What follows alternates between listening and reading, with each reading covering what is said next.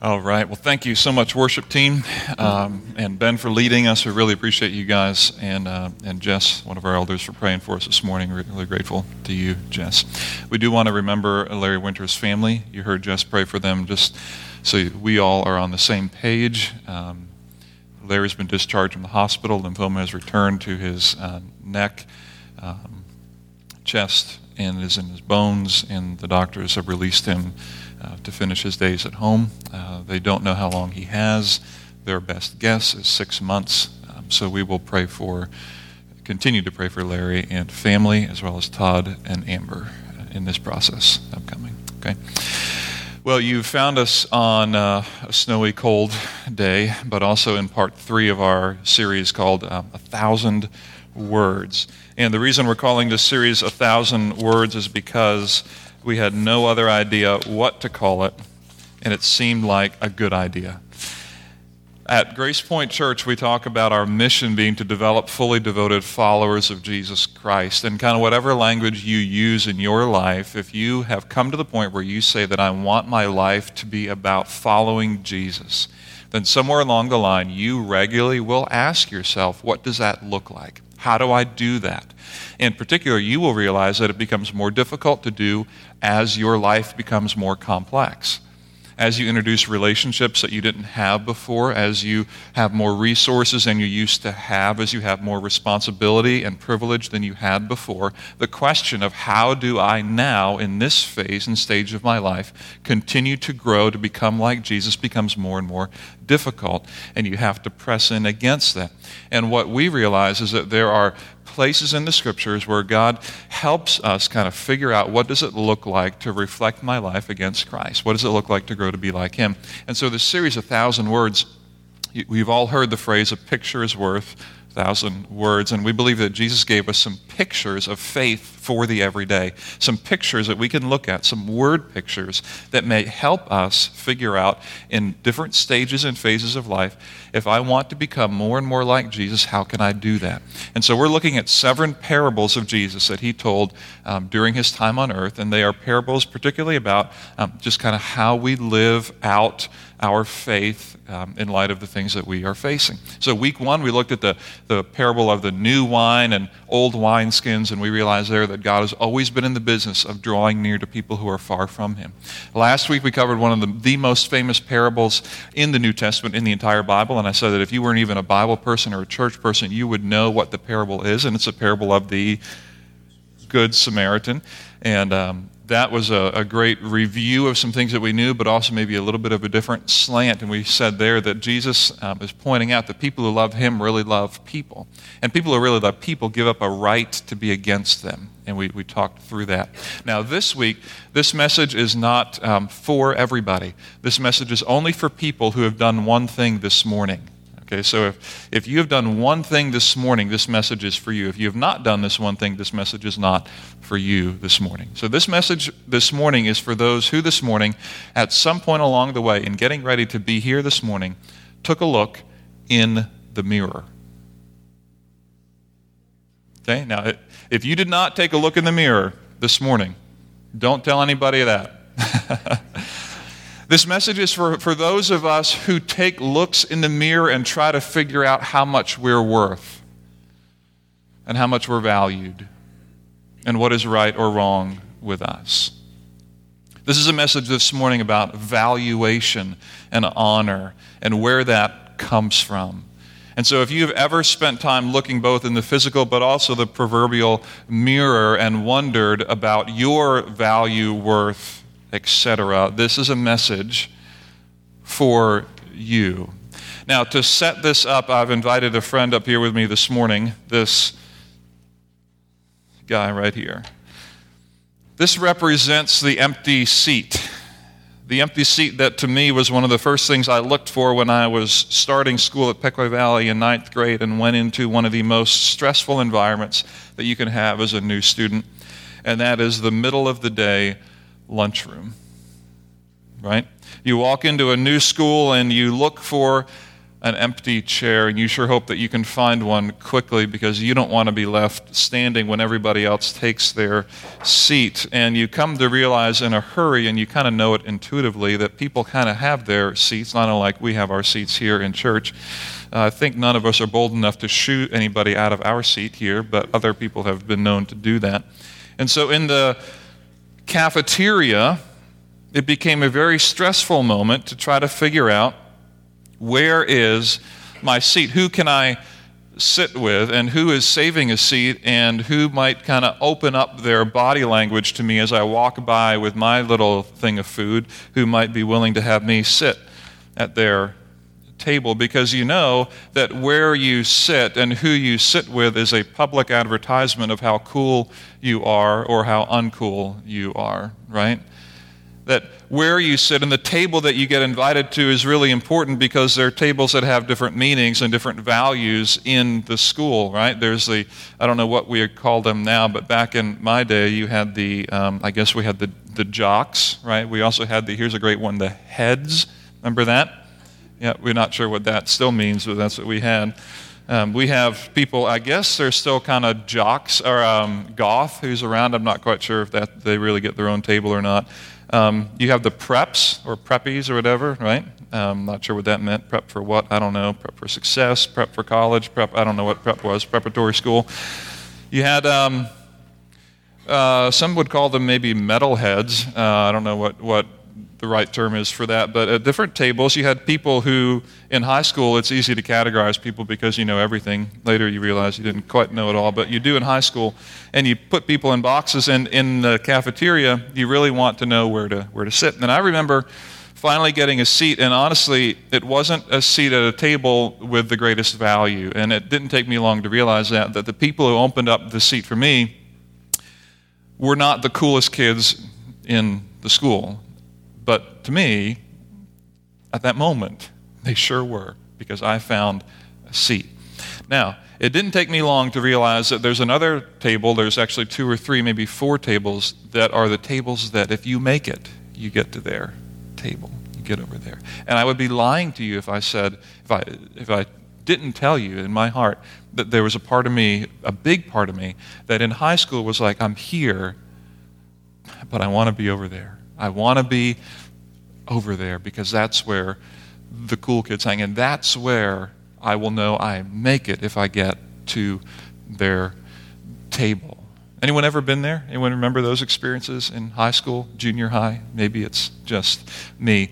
This story of the table and the seat and the valuation of people um, is the backstory for what Jesus tells um, a, parable about this morning, and I need to tell you the backstory of how we understand ancient um, Greek culture related to seats and tables, uh, because it's important to understand that to know what Jesus is talking about. See, in Jesus' day, um, the, the social setting of a table and a seat was so important. It was the primary way that you would tell how important somebody was before uh, television, before the internet, before you could promote yourself on social media, the um, dinner invitation to a home became the way that we could tell who the most respected people are in our culture and who the most influential people were in the culture. The dinner invitation, and not only the dinner invitation, but where you got to sit at the table in the dinner invitation was the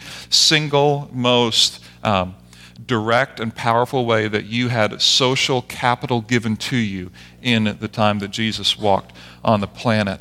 And in fact, if you were a host um, during this time, you would, you would know that, that it would be important for you as a host. Uh, if you want to maintain your own credibility and your own social standing, if not maintain it, just increase it a little bit, it becomes important for you when you're having a party that you invite the right people. Because if you don't invite the right people, then your social standing in the community goes down. People begin to think of you a little bit less. And if you are inviting the wrong people, then here's the other complicating problem. In this culture, um, this was a culture of what we call reciprocity. That's a big word. It's a give and take culture. It, it is a culture in which gifts were actually never free. It's a culture in which that if I invite you to my event, you are under social obligation to invite me to your event. Sounds like a bad soap opera or something, doesn't it? Or maybe your family. I don't know what that sounds like, but it's, it's a culture in which whenever I were to ask you something, you would know there are strings attached to that. And if you accept my invitation to come to my place, then you know that you have just accepted a responsibility to invite me to your place. And so if I invite the wrong people to my place, they are going to invite me to their place. And I don't know if I want to be seen with everybody. And so I need to be careful who I invite. And when you come to the party, you come to, to, to my place, you come to the host's place, after some milling around and some early small talk about the Phillies and the weather and um, you know what's happening in the Middle East and ISIS and all that, all right. So we, we have some small talk, and then we move toward seating.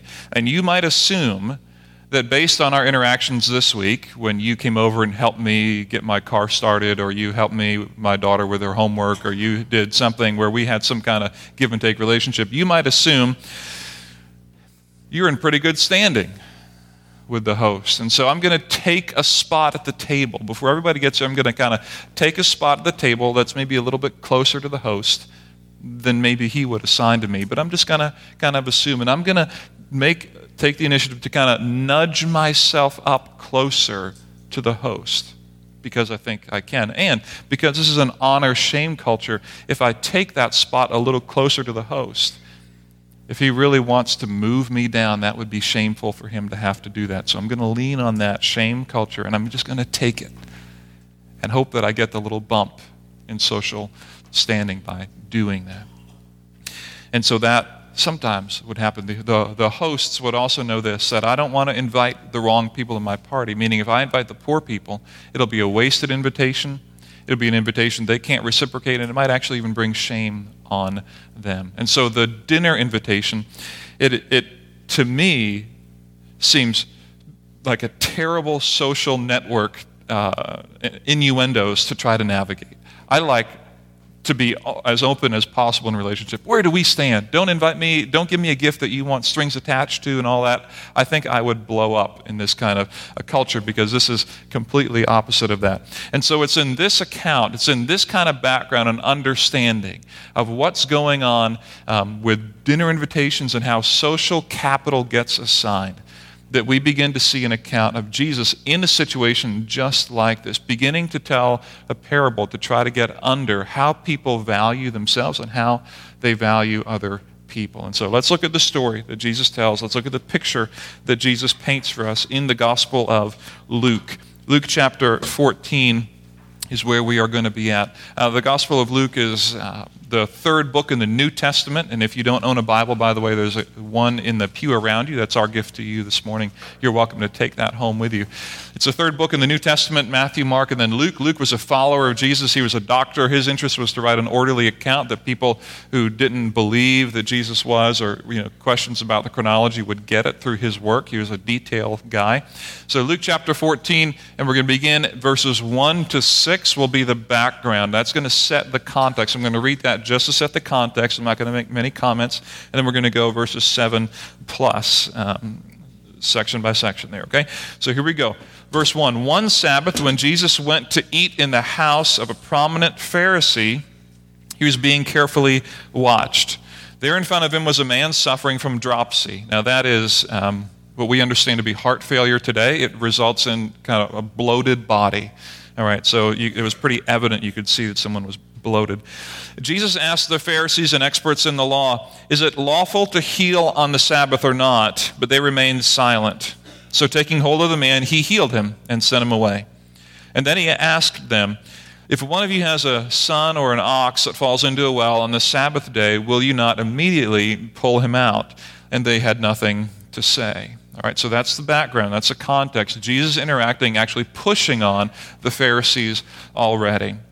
And so now we, he's at the home of the prominent Pharisee, and the guests are beginning to take their place at the table. Look at verse 7. When he noticed how the guests picked the places of honor at the table, he told them this parable. When someone invites you to a wedding feast, do not take the place of honor, for a person more distinguished than you may have been invited. And if so, the host who invited both of you will come and say to you, Give this man your seat. Then, humiliated, you will have to take the least important place. But when you are invited, take the lowest place, so that when your host comes, he will say to you, Friend, move up to a better place. Then you will be honored in the presence of all of your fellow guests. For everyone who exalts himself will be humbled, and he who humbles himself will be exalted. And then Jesus said to his host in verse 12 When you give a luncheon or dinner, do not invite your friends, your brothers or relatives, or your rich neighbors. If you do, they may invite you back, and so you will be repaid. But when you give a banquet, invite the poor, the crippled, the lame, the blind, and you will be blessed. Although they cannot repay you, you will be repaid at the resurrection of the righteous. Okay, that's our text for this morning. Now, as we get into this text, you'll see a couple of things. Number one, beginning in verse 7, the guests are beginning to pick the places of honor at the table. And in light of that, Jesus begins to tell them a parable. Now, the parable, beginning in verse 8, sets the context for a wedding feast. And he says, Don't take the place of honor for someone who's more important than you may show up, more distinguished than you may show up. And if they do, how embarrassing would it be for the host to come and say, hey, sorry, listen, hey, buddy, I know you thought that was an empty seat. The, I'm sorry, but the cool kids have just arrived, and you need to move down a little bit. How embarrassing would that be? And so Jesus' advice is actually makes a lot of sense. In fact, if you're not even um, a Christian or anything like that, this is actually just good moral advice, and that is when you see an empty seat, it's rather it's better to be invited to a better seat than to be asked to move from it. That just makes common sense. It'd be good to teach our kids that, be good to live by that, and that just kind of makes common sense. Take a lower seat and allow the host to invite you to a better seat. And the question becomes is this Jesus' point? In other words, is Jesus here? Is his interest in giving us a moral lesson? Did Jesus come to the earth so that we could learn where to sit at a wedding reception or in the cafeteria? Like, is this just moral advice? Did Jesus come as a moral teacher? And is the end game here, this is such, such good advice, we want you to learn to be humble? Or is it more than that? See, at one glance, this can seem like wise advice on how to live well, on how to earn respect, because in Jesus' story in verses 8 to 10, the individual is asked to move to a higher seat, or at least the potential exists that you could get asked to move to a higher seat. And it's almost like Jesus is saying, I know what we all want. You all want to be honored in the midst of other people. So if you want to be honored by other people, let me tell you how to get what you want. Rather than push around and try to grab the seat, have the seat given to you by sh- pretending at least to be humble, and then you can be honored in the midst of other people. And after all, that's what you want, and I'm here to give you what you want. And so, is this what Jesus is saying? Is he just giving us a tool to get what we really want anyway, to find a way to sit at the table, you know, with the cool kids in our life? And I don't think it is. I don't think Jesus came here to give us moral directives on how to figure out how to find favor in other people's eyes. I think what Jesus is doing here is fundamentally different. I think what he is doing here is setting upside down the entire world of the, the Greek and Roman world at the time that viewed, um, that, that used this table and seat um, world to establish value. I think he's flipping that completely upside down. I don't think he is just saying, here's a way to get what you really want. Pretend to be humble, at least have somebody invite you. Uh, I think what he's saying is this, and this, this to me is so important. Don't use this seat to try to find honor for yourself. Don't use this seat to fight for honor for yourself. This seat is meant to give honor to others. This seat is not meant for you to fight for. This seat is an opportunity for you to give to others what you really wish you had yourself. He's turning on its head the very way that we find value in the first place. Because our draw, our interest in verse 7, we see that these people are fighting for the best seat. They want the honor that comes with the most important people in the room. And Jesus is saying, You're seeing the seat the wrong way. You're seeing this the wrong way. This is not your opportunity to grab honor for yourself, it is your opportunity to use this to give honor to somebody else. And I'm, the only way this will work is if the only way this works, that we are able to give honor to somebody else, is if we believe that we already have found honor somewhere else. It's a big statement. In other words, look at verse 10. When you are invited, take the lowest place so that when your host comes, he can say to you, Move to a better place, and then you'll be honored in the presence of all of your fellow guests. Verse 11 For everyone who exalts himself will be humbled, and he who humbles himself will be exalted. What Jesus is saying, I believe, is that God is changing the way that we find valuation with one another. He's setting it on, his, on its head. And here's what I think he's saying that in Jesus' world, God's estimation of you is what matters, not the social credentials given by family, friends, wealth, or power that the only way, the only way that I can use this seat to honor you is if I already know that God has esteemed me and valued me above what anyone can value me. The only way that I can use this seat as a way not to grab honor for me, but to give honor to you is that I already know that I have been honored and I find a place of rest in God's estimation, not in mine. That he who humbles himself will be exalted, and he who exalts himself will be humbled. And so, if I'm truly humbled before God, here's where Jesus pushes it out in verses 12 down to 14. And he gives what we read earlier. He gives this directive next. He says, rather than doing this, right, rather than having all the people at your wedding feast and all the people at the, the table so that you can be honored and you can build this system in which you honor one another and you fight for the approval of man around you, rather than fight for that, you should go out and invite the poor to your table. You should go out and invite the disenfranchised into your life. You should go out and invite the people who can bring no value to you to be near you. And the, the hosts are like, whoa, but that doesn't, that doesn't do anything. Like they won't say yes because they have to reciprocate. And that doesn't help me. In fact, that actually brings me down because what I value the most is what people will think around me. And Jesus says, what you need to do is bring in people who this world might estimate have no value whatsoever. And then he makes a statement at the end in verse 14.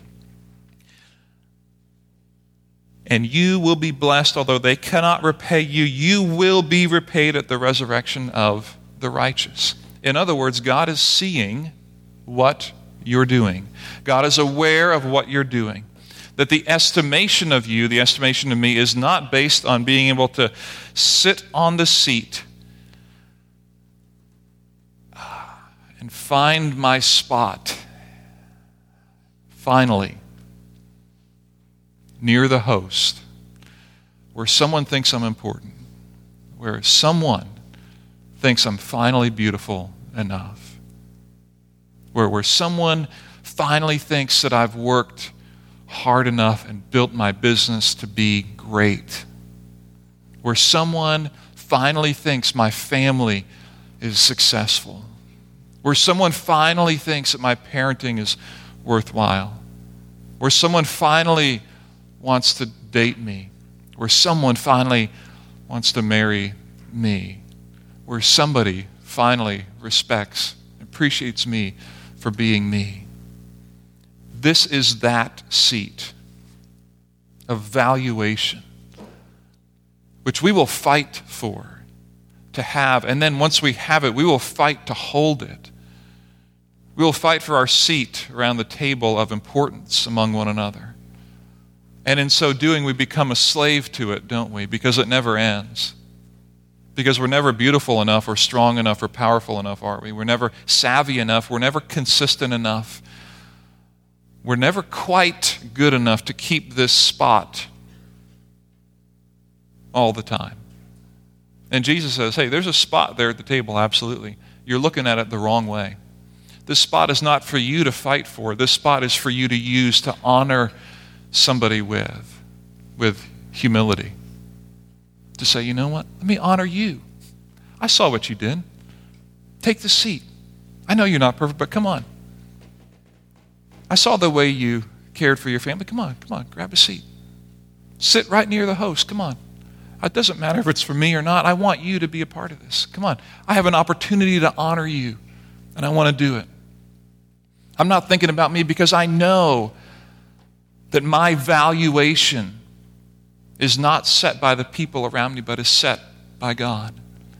And Jesus is setting completely on its end the way that we see ourselves when we look in the mirror. And he's saying God's estimation of you is not based on your family, your friends, your wealth, your power, anything else. And how freeing would it be? How freeing would it be to live with this open seat in our lives? How freeing would it be to be able to live and say, you know what? I don't need to fight to find my spot. I don't need my, don't laugh at this, my hair to be perfect. I told you not to laugh at that. I, I don't need, I don't need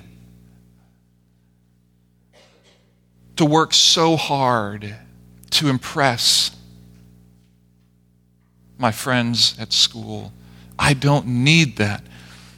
What they want is they want a seat around my table, and I want a seat at their table. And so we have to be sure to invite one another and honor one another so that we all feel good about ourselves. And Jesus is saying here listen, use this opportunity to serve other people. People are always going to want a seat at the table of importance. They're always going to want a seat. And you have an opportunity. You have an opportunity to honor the people with humility around you. So here's some so what questions and statements. Here we go. We always tend to honor what we think will bring us honor, right? We have a tendency to honor what we think will bring us honor.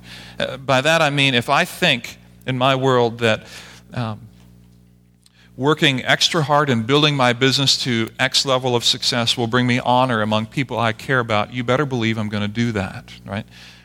If I think that raising my kids in a particular way and making sure that we only go on these websites or only listen to this music or only teach them this, then you better believe that I'm going to do that because I want honor around you. And if I think that in my hobbies I want to reach a certain level of uh, proficiency, I want to be good at doing something on the side, and I have other people around me who do that with me, and I want to reach a certain level of proficiency with them, that I'm going to honor that thing in my life. And we just tend to honor or give time to that thing, which we think will kind of give back to us, what will make us look the best. For some of you, it's some of us, it's grandkids or children or, or parenting or whatever it might be. We tend to honor that which will honor us. And here's what Jesus is saying humility tends to honor what will bring others honor. And humility flips that on its head. And humility says, I'm going to honor the thing. I'm going to give time to that which will bring other people honor. So instead of me worrying so much about what do I need to do to find that place at the cool kids' table, humility says, what do I need to do to make sure that the people around me know how much I honor them and know how much their God values them? Because I already do. Humility says, rather than me chasing this, rather than me chasing this, this seat of importance, what can I do to, to put other people in the seat and say, listen, here's how, here's how important you are. The God of the universe made you, He values you, He cared for you, He created you. Don't get caught up in this little rat race of trying to figure out who's who. And let me say something about humility just quickly because it's a key tenet of this parable and it's important for us. And you may have heard me say this before. Uh, well, I have said it before. Hopefully, you've heard it. That humility one of the best definitions I've heard is that humility is aggressive service for God. I mean, I probably keep saying that for as long as I live, but humility is aggressive service for God. Meaning, humility is not about passivity, weakness, or anything like that, but humility is saying, I'm going to intentionally put other people in front of me. I'm going to intentionally put God's interests in front of mine. That takes aggression, it takes uh, intentionality, it takes regular work because our will is so strong that it takes something stronger to get on top of it. You know, Philippians 2.8 talks about Jesus, and that Philippians 2, 1 to 11 passage is so powerful in talking about Jesus' model for us and how we're to model after him. And in Philippians 2.8, it talks about that in his humility, he became humble to the point of taking on the cross. And that humility required of him that he was aggressive in his service for God. that despite his own pushbacks, his own desires not to go to the cross, he still went anyway. And that was an incredibly humble act to go through Jerusalem with the palm branches and then to come back and go through the trial and go through a city where he knew that he was going to be tortured and still do it. It took great humility to be intentional in his service to God. And so when I talk about humility here, I'm not talking about just make sure that you're the one who talks the least. Sometimes humility is you're the one who talks the most with the most passion. Humility is not the person who just doesn't have an opinion, but someone who has an informed, godly opinion who gets after it with their family and with their children and with their spouse. Humility is not the person who just sits there and lets things happen around them. Humility is a person who says, This is what I believe God wants, and we're going to move this direction because it is in His best interest, not mine, but in His, and is willing passionately to fight for a cause. Don't mistake that. That is humility to fight not for your own cause, but for something greater than yours, and that is God's cause. And so humility says, I'm going to take the opportunity to put other people in the seat, not myself. And that requires intentionality, and that requires passion, that requires emotion, that requires a direct approach to say, what do I need to do to put other people in the seat of honor and to recognize that my God has already valued me and I don't need to try to find this spot at the cool kids table. A couple of questions for us to try to nail this down for us as we kind of process this finally. That is this three questions that I want to give to you. As we think about honor and how do we do this, number one, what would you say, what would I say, is the most important thing for me today? We're talking about just today because we have to think about what does honor look like? Okay, what does that look like? Honor becomes the thing that you and I most honor is a thing that we think is most important in today. Like if everything else failed around you today, if everything else failed, you would want to say, okay, if everything else fails, this is what I want to be sure to accomplish today. This is the way I want to be sure to carry myself today. This is the most important thing about my day today. Here's what I want someone to understand today about me or about my faith or about my relationship with them. This is the most important thing about today. Okay, that becomes kind of your guiding principle. And we tend to honor what we think will bring us the most honor. And so the question in humility is what is it that I need to put in my day that becomes the most important thing for me to honor today? In other words, if my day becomes, if I subtly make that change and say, I want to honor God and others with my day, not just look in the mirror and say, man, I hope, I hope today that the people around me are impressed with who I am. This leads to the second question Who do I want to be sure to impress today? Who do I want to be sure to impress today? This is a corollary question, a follow up. This is subtle but powerful. We all looked at the mirror this morning. There's a reason for that. It's a good thing. I don't encourage no mirror looking. Okay, that's a might, might go badly for us. I encourage that. But the question is, who do I want to impress today? Right? Who is it that I want to impress? Who is it that I care about? Whose opinion do I care about? You know, why is it that I wore this shirt or this blouse or you know these pants or this skirt today? You know, yeah, maybe it's just me. Maybe it looks great. Good, wear it. When I head to work, who is it that I want to impress today? You know, when I head back to school, who is it that I want to impress today?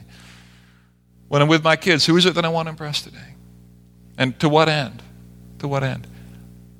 It's a great question to ask. We don't often ask it, and we sometimes think we're above it, but we're, we're truthfully not. We still have this seat, this empty seat, kind of coming through life and coming back over and over again to us. We want to be able to find a spot where we feel honored by people, where we feel like, I finally belong. And Jesus says, don't try to grab for the seat. Use this as an opportunity to honor other people. And finally, this question here Who do I need to serve today? Who do I need to serve today? One of the most practical things that you and I can do to try to fight this tendency to want to grab honor for ourselves is take that opportunity and give it to other people. One of the most practical ways that you and I can fight this desire to impress other people is to say, you know what? Who do I need to serve today? Because that question alone takes the focus away from me and puts it out on you. And that is so powerful. Can you imagine what that would be like? Can you just imagine for a minute what it would be like for you and for me? If we were so free when we looked in the mirror, if we were so free that we actually believed that we did not need the approval of other people over the approval of God. Can you imagine how freeing that would be? To go to work with still the same energy and passion that you have, but because God values you, not in order that other people will value you. Can you imagine what it'd be like to, to, to get yourself all dressed up, not because you're trying to impress anybody, but because you want to, because it's fun, because it's engaging, because you are reflecting as an image bearer of God the beauty that He has made you to be. Can you imagine the difference that would be in your life if you weren't anymore chasing the seat of honor, chasing the approval, chasing the impression of other people, chasing the cool spot at the table? And you instead said, you know what? This is empty. This is empty, and this, this results in servitude. And all I'm going to do for the rest of my life is serve other people around me and their impressions of me. And what if you were made for more than that? And what if Jesus, when he comes to this house of the Pharisee, this prominent Pharisee, and tells this parable and says, Don't grab honor for yourself. Rather, go out and invite the people that no one else would invite. Go out and invite the people who can't pay you back. Go out and invite the people who others may look at you and say, Really, you're hanging out with those people? You're serving them? They're coming to your banquet? I'm sorry, but we can't have you over to our place anymore. Go invite them. Go engage with them not so that you will finally get a seat at the cool kids' table, but so that you will be able to live your life how God wants you to. To say, in humility, I'm going to seek other people's honor because I'm comfortable and confident, and I know that my God values me, and I don't need the people around me to tell me that. I'm going to use the opportunities I have to serve the people around me. What does it look like to become a fully devoted follower of Jesus Christ? Here's one principle that Jesus gives to us here in humility.